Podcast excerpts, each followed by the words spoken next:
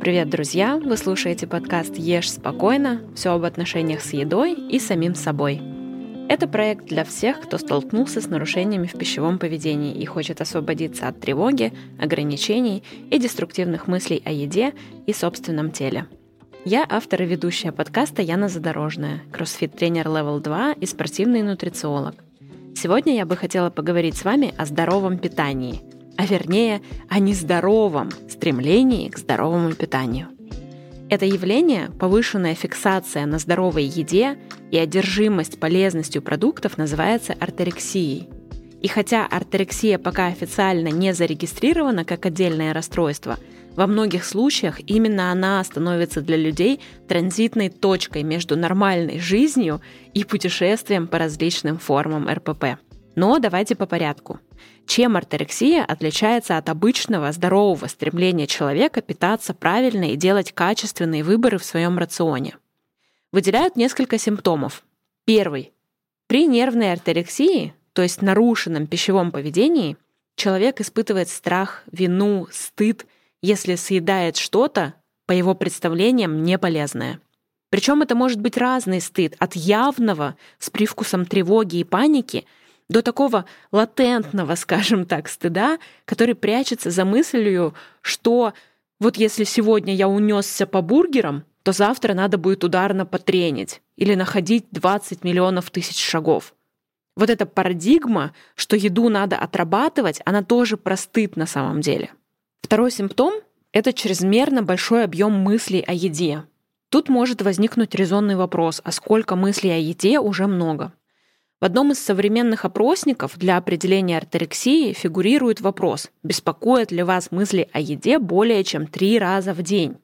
И тут я рекомендую обратить внимание не на цифру три раза в день, а на саму формулировку вопроса, беспокоят ли вас мысли. Не посещают, не приходят, а именно беспокоят. То есть вы не просто три или пять раз в день подумали, что голодные или что, ах, хочется сырников, а именно испытали какую-то по этому поводу тревогу. Вот это важно. Третий симптом. Обсессивные проверки продуктов и блюд на предмет их содержания. То есть орторексики, скорее всего, чекают, не содержатся ли в продукте консерванты, красители, ароматизаторы, гэ эм о и прочее такое. В принципе, отдавать предпочтение натуральным продуктам — это нормальное желание, да? Но здесь легко проверить степень адекватности или неадекватности. Можно, например, проанализировать свое состояние и поведение в тех случаях, когда вы вынуждены, например, поесть в незнакомом месте, или вам предлагают попробовать новое блюдо на мероприятии. Какие у вас это вызывает эмоции? Тревожно ли вам? Важно ли вам знать, что в этом блюде содержится, из чего оно приготовлено? Будет ли это препятствовать тому, что вы попробуете что-то новое, обретете новый опыт? Четвертый симптом заключается в том, что ваша социальная жизнь приносится как бы в жертву пищевым привычкам. То есть поесть правильно становится важнее, чем, например, встретиться с друзьями или сходить на свидание.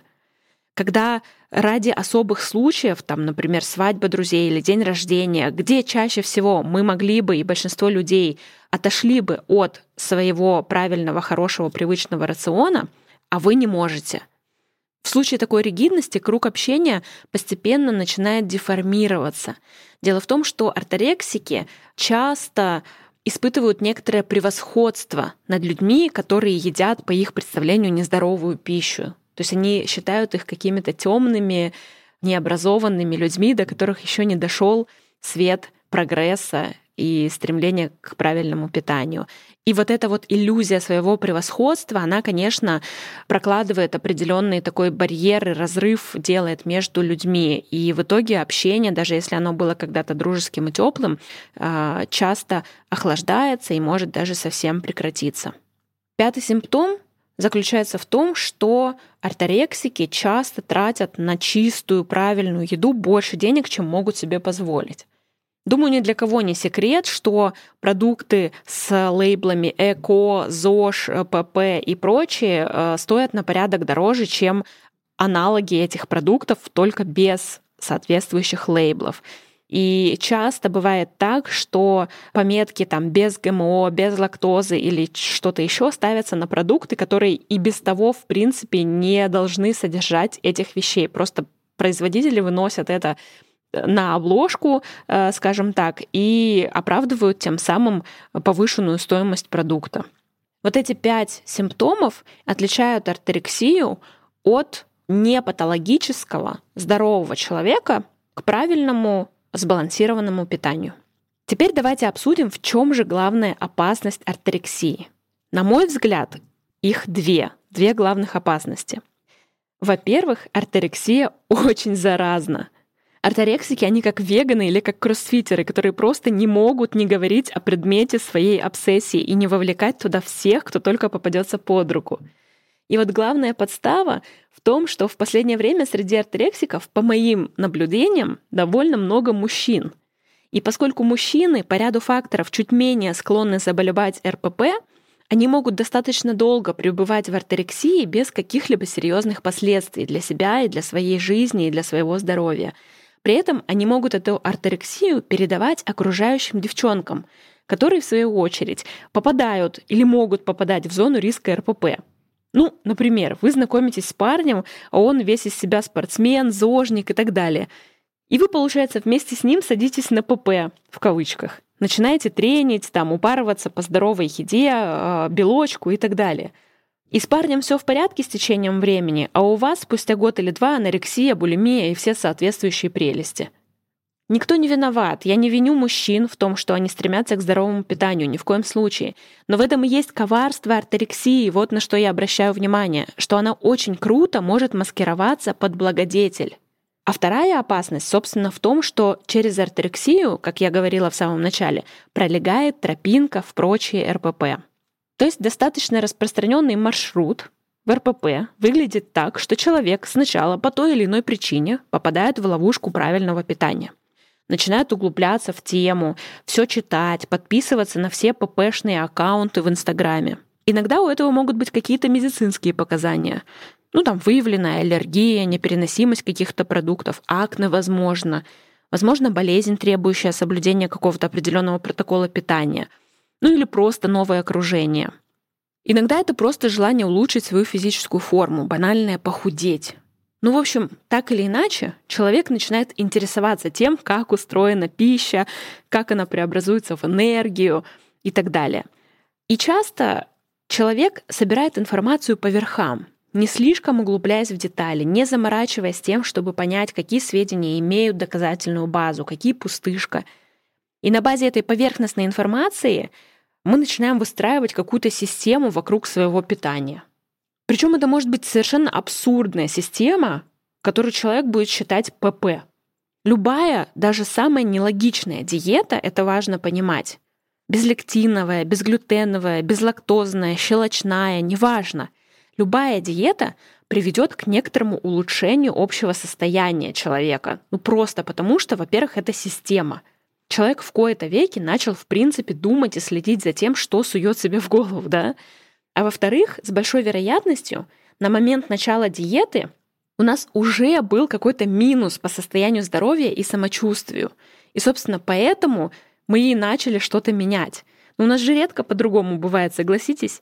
Редко бывает так, что все хорошо, и мы такие, а давай-ка начну еще зарядку по утрам делать, чтобы стало еще лучше. Нет же.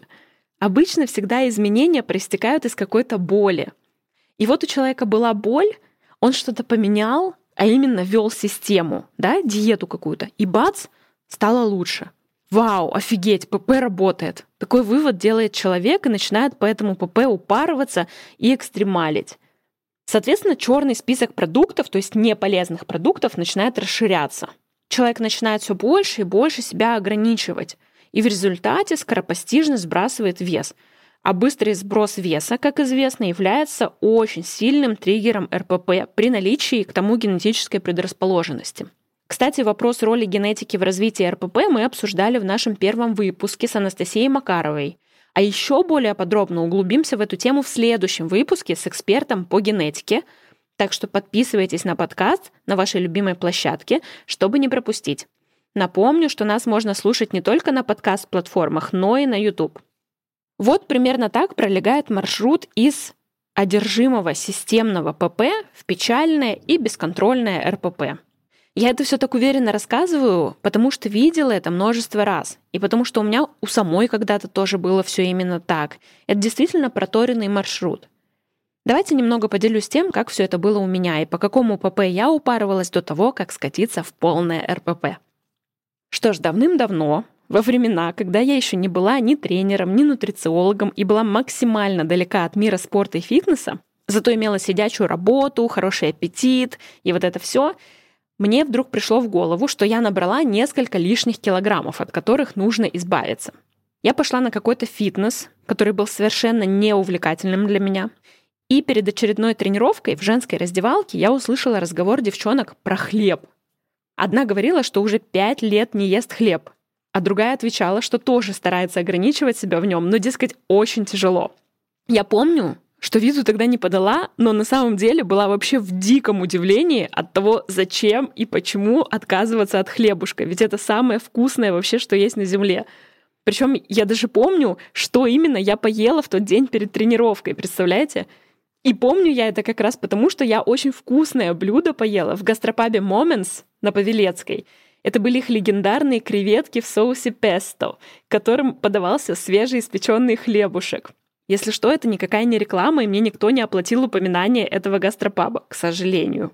Кстати, здесь могло бы быть место для вашей рекламы.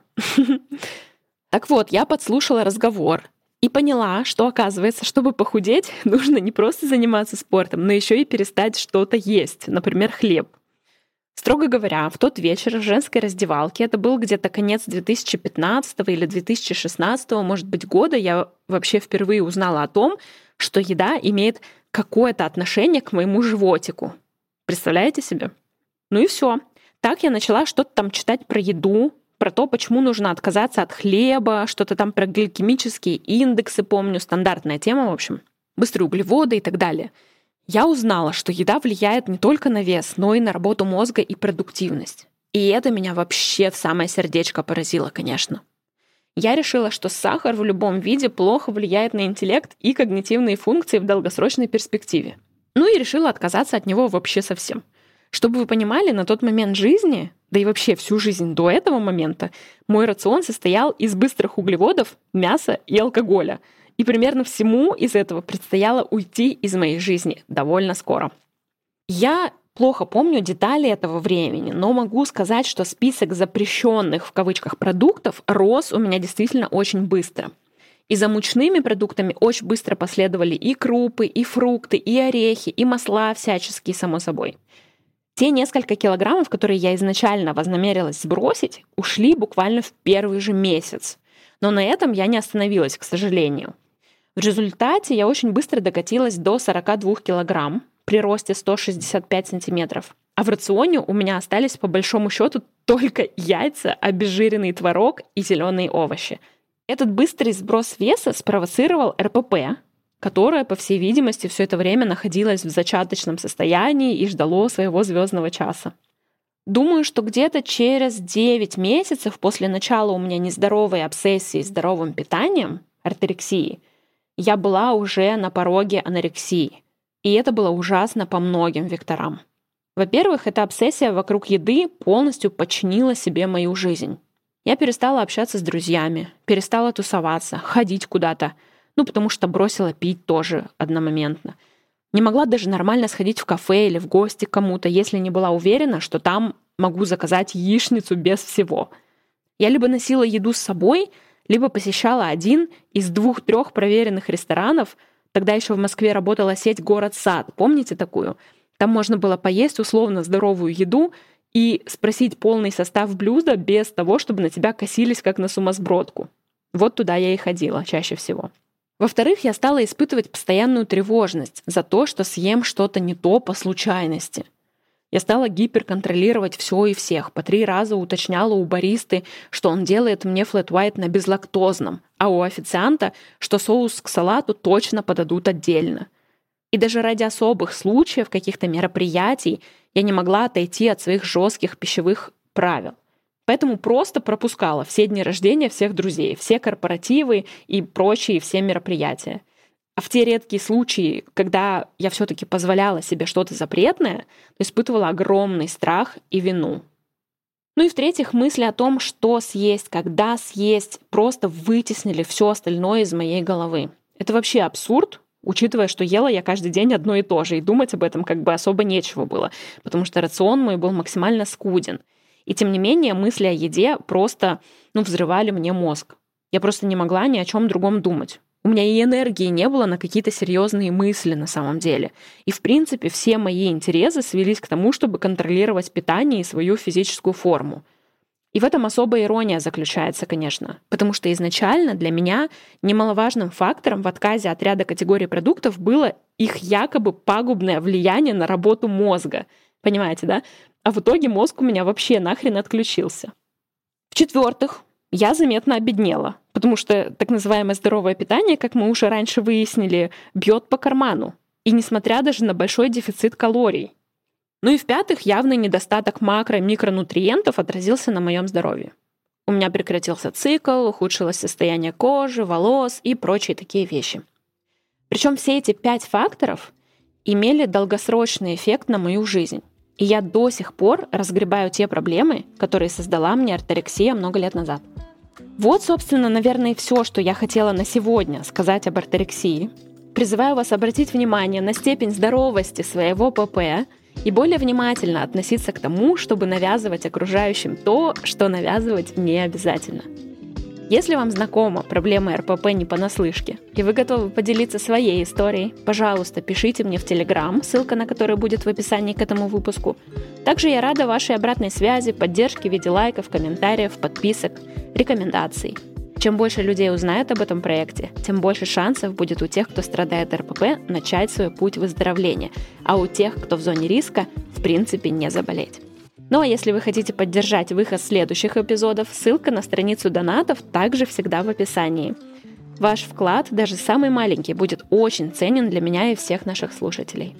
С вами был подкаст «Ешь спокойно» и я, его автор и ведущая, Яна Задорожная. Напомню, это проект для всех, кто хочет разобраться, почему порой не получается просто взять и поесть спокойно. До скорого!